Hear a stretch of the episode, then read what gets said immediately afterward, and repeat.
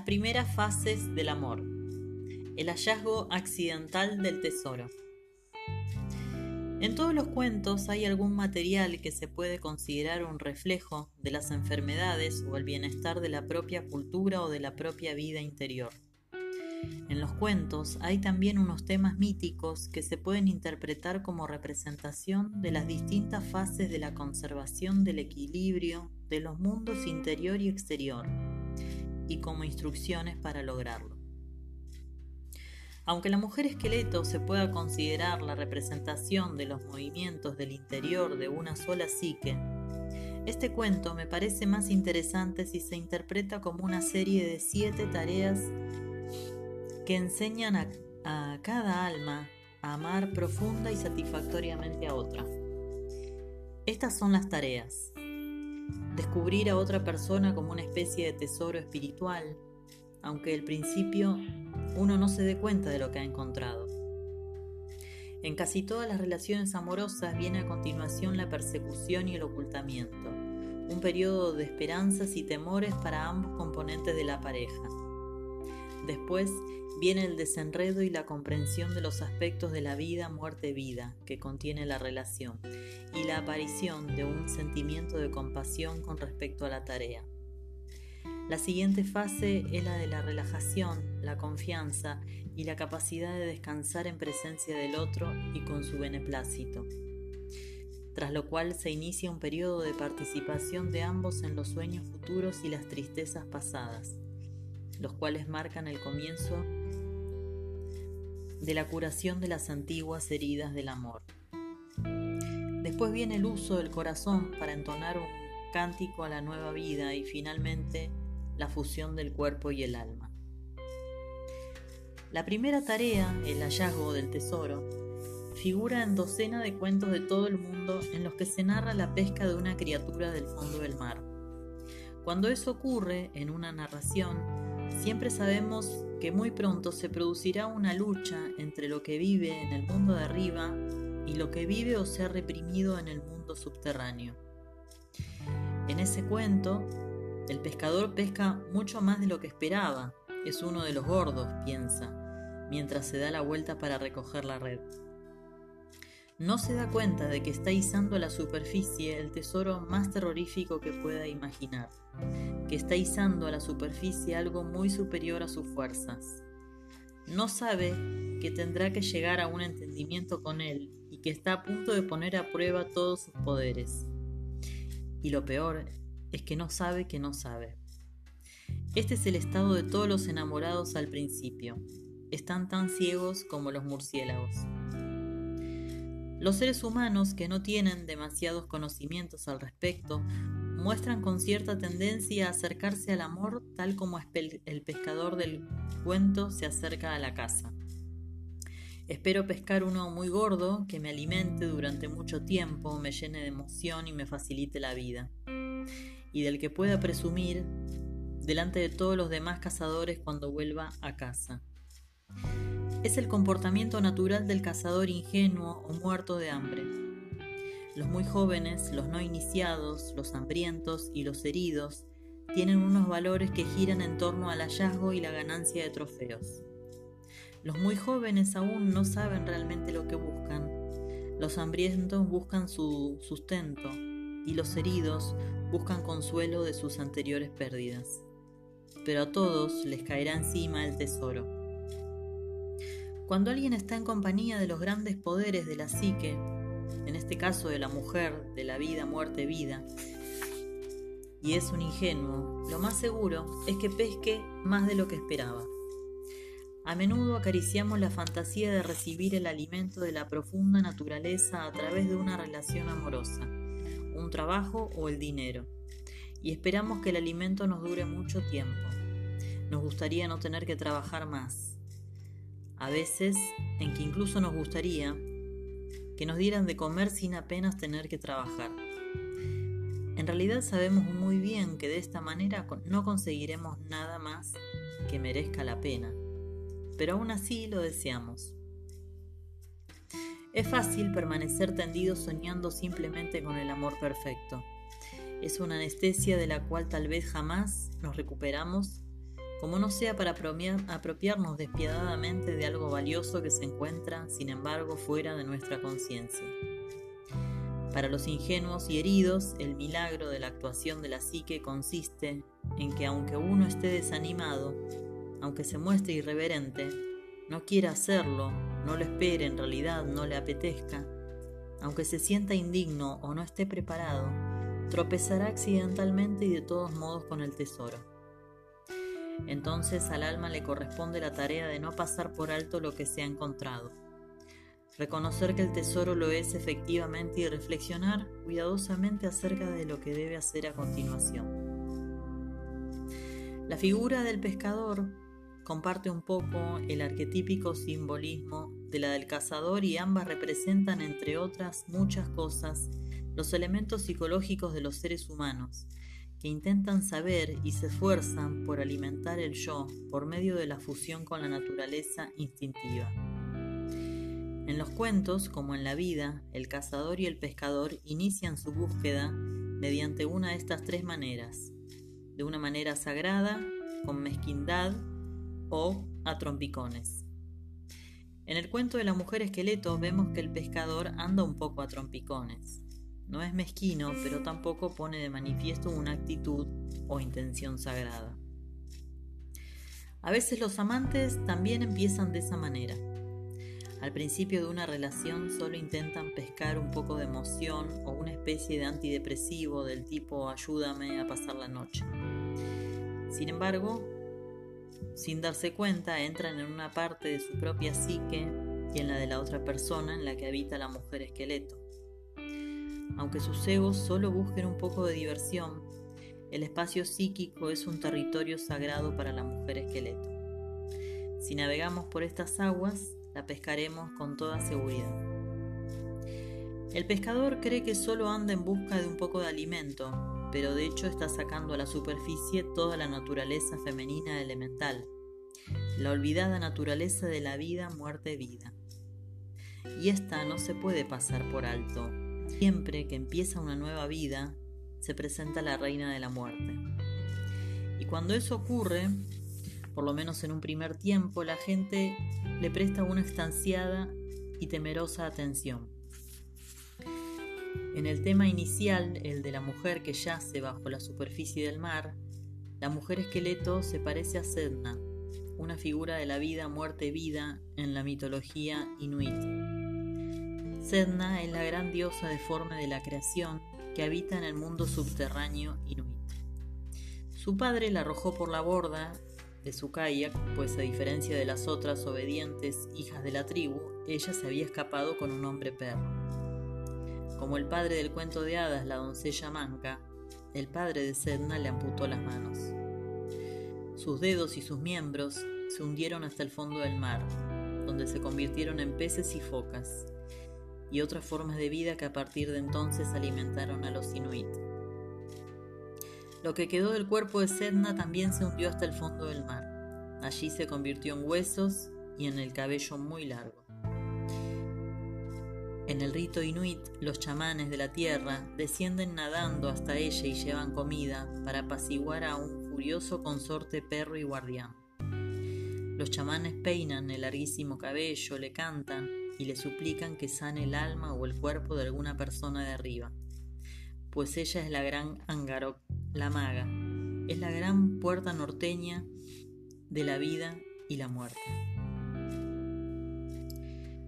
La mujer esqueleto que se pasó siglos bajo el agua también se puede interpretar como la fuerza de la vida, muerte, vida, no utilizada y mal utilizada de una mujer. En su forma vital y resucitada, gobiernan las facultades intuitivas y emotivas que contemplan los ciclos vitales de los nacimientos y los finales, de las penas y las celebraciones. Es la que examina las cosas, la que puede decir cuándo es el momento de que muera un lugar, una cosa, un grupo o una relación. Este regalo de la percepción psicológica espera a todos aquellos que la hacen aflorar a la conciencia a través del acto de amar a otra persona. Una parte de todas las mujeres y de todos los hombres se niega a saber que en todas las relaciones amorosas la muerte también tiene que intervenir. Fingimos poder amar sin que mueran nuestras ilusiones acerca del amor. Fingimos poder avanzar sin que jamás tenga que morir nuestros vehementes arrebatos de emoción. Pero en el amor, desde un punto de vista psíquico, todo, absolutamente todo, se desmenuza. El ego no lo quisiera, pero así tiene que ser y toda persona dotada de una profunda naturaleza salvaje se muestra inclinada a aceptarlo. ¿Qué es lo que muere? La ilusión, la expectativa, el ansias de tenerlo todo, de querer tan solo lo bello, todo muere. Puesto que el amor siempre da lugar a un descenso de la naturaleza de la muerte, se comprende por qué razón es necesario tanto dominio sobre uno mismo y tanta fuerza espiritual para entregarse a ese compromiso. Cuando uno se compromete con el amor, se compromete también con la resurrección de la esencia de la mujer esqueleto y todas sus enseñanzas. El pescador del cuento tarda en comprender la naturaleza de lo que ha pescado. Es lo que le ocurre a todo el mundo al principio. Si uno es inexperto, no sabe que allí abajo habita la naturaleza de la muerte.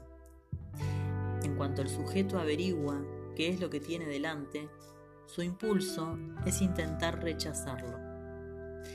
Nos convertimos en unos seres semejantes a los padres mitológicos que arrojan al mar a sus hijas salvajes por la borda del kayak. Sabemos que a veces las relaciones fallan cuando pasan de la fase de anticipación a la fase del enfrentamiento con lo que hay realmente en el extremo del anzuelo. Ocurre en la relación de una madre con su hijo de 18 meses lo mismo que entre los padres y un hijo adolescente, entre los amigos y entre los amantes de toda la vida y los que llevan muy poco tiempo juntos.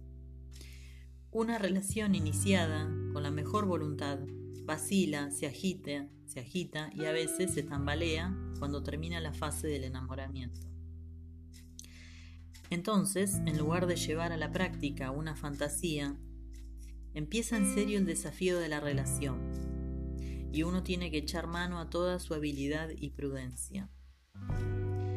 La mujer esqueleto que habita bajo el agua presenta una forma inerte de una profunda vida instintiva que se conoce de memoria la creación de la vida y la creación de la muerte.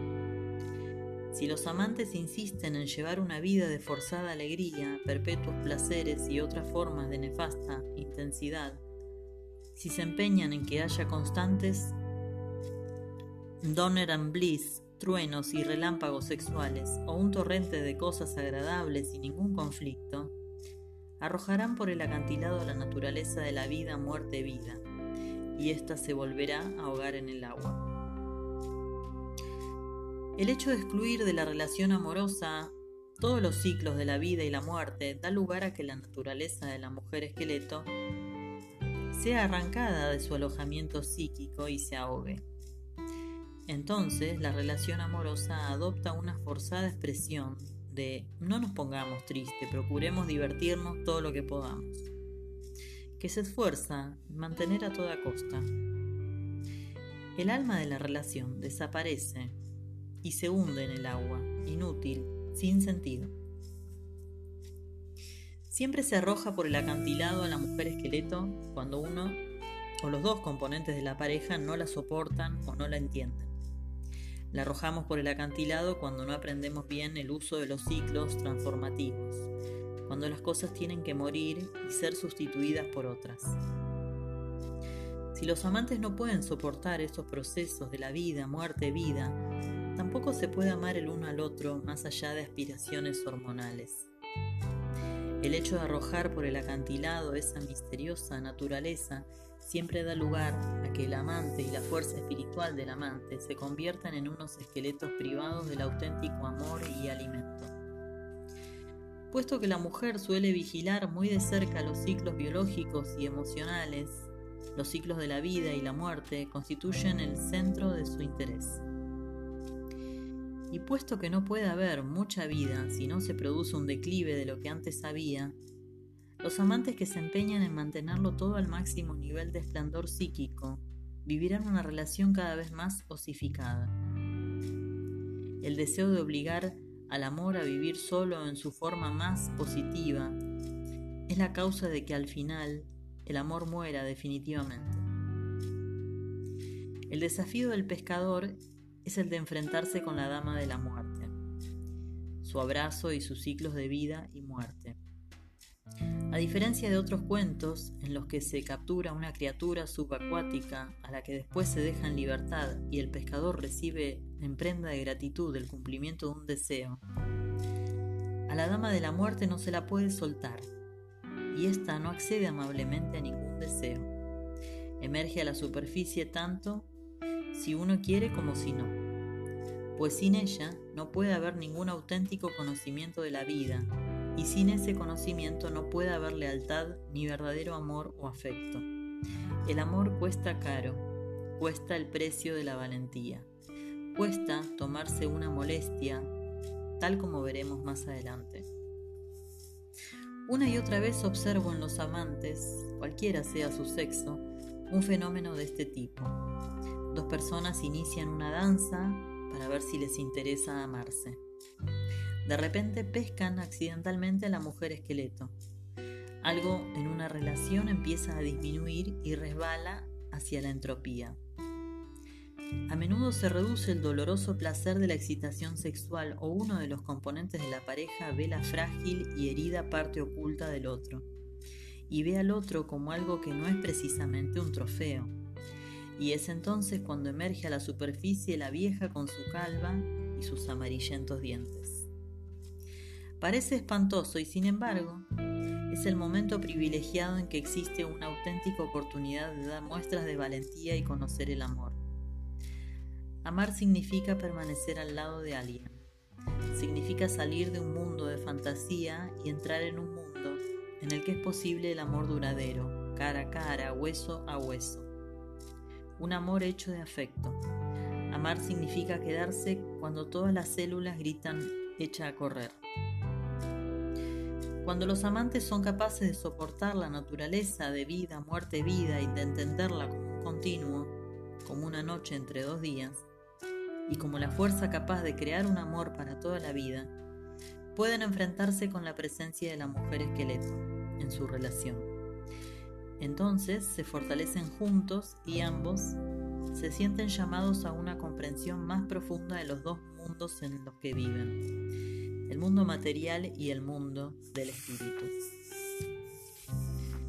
A lo largo de mis veintitantos años de práctica, los hombres y las mujeres se han tendido en mi sofá diciendo con emocionado terror, he conocido a alguien, yo no quería, estaba ocupado en mis propios asuntos y ni siquiera miraba. Y de pronto conozco a alguien. ¿Qué hago ahora?